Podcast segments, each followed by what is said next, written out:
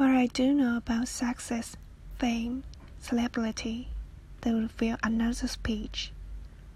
How it separates you from your friends, from royalty, from proportion. Your own sweet anonymity, a treasure you don't even know you have until it's gone. How it makes things tough for your family, and whether being famous matters one bit. In the end, in the whole flux of time. I know I was invited here because of that. How famous I am. How many hours I've won. And while I'm overwhelmingly proud of the work that, believe me, I did not do my own.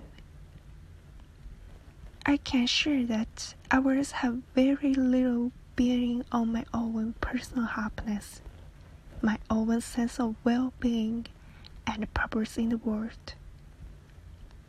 That comes from starting the world feelingly with empathy in my work.